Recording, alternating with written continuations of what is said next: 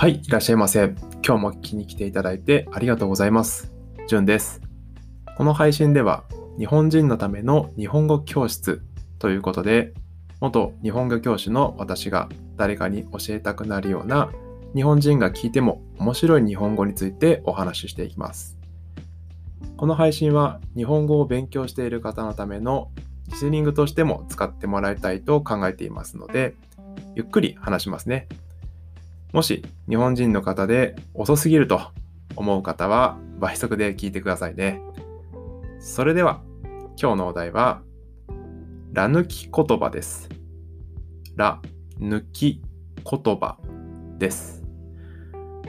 日本人の方は何のことですかって感じだと思いますが、この間テレビでやっていましたね。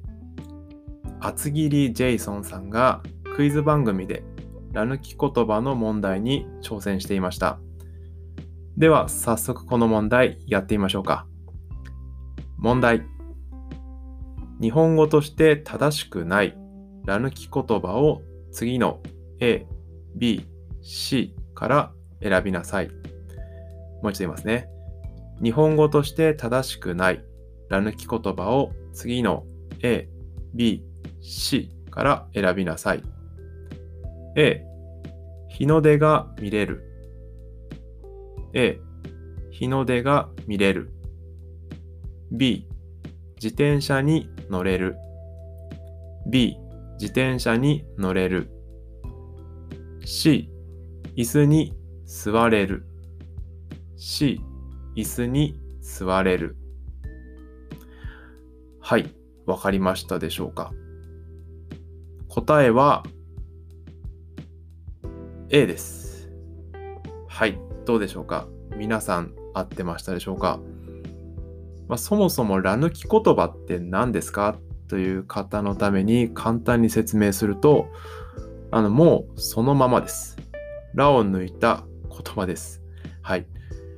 日本語で可能を表すとき、何々できるっていうときですね。このように言いますね。野菜が食べられる。野菜が食べられる。日本に来られる。日本に来られる。はい。この時に、らを抜いたものが、ら抜き言葉です。野菜が食べられるのらを抜いて、野菜が食べれる。日本に来られるのらを抜いて、日本に来れるとなります。正直どっちでもいいじゃんっていう感じだと思いますが、日本語として正しいのは食べられるや来られるなんですね。らを抜いちゃいけないんですね。しかしですね、日本人の皆さん、普通に使ってますよね。はい、そうなんです。現在、ら抜き言葉というのはかなり使われていて、主に話し言葉、つまり会話ですね、や SNS、LINE とかカジュアルなコミュニケーションで使われています。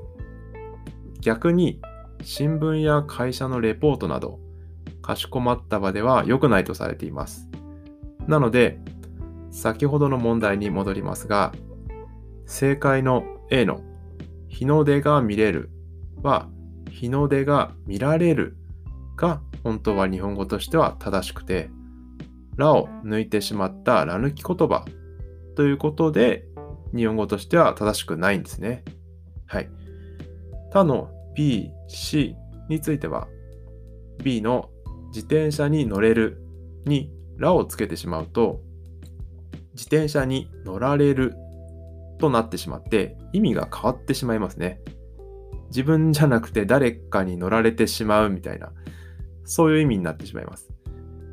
で、C の椅子に座れるも同じで、あ、シリが反応しちゃった。同じで、らをつけてしまうと、椅子に座られる。となって、こちらも意味が変わってしまいますね。ということで、正解は A ということだったんですね。はい。では今日はら抜き言葉についてお話ししました。言葉というのは時代によって変わっていくものですので、このら抜き言葉もいずれは正しい日本語として認知される日が来るかもしれませんが、今はまだ会社や書類やメール、上司との会話などでは気をつけた方が良さそうです。それではまた。ご視聴ありがとうございました。それではまた。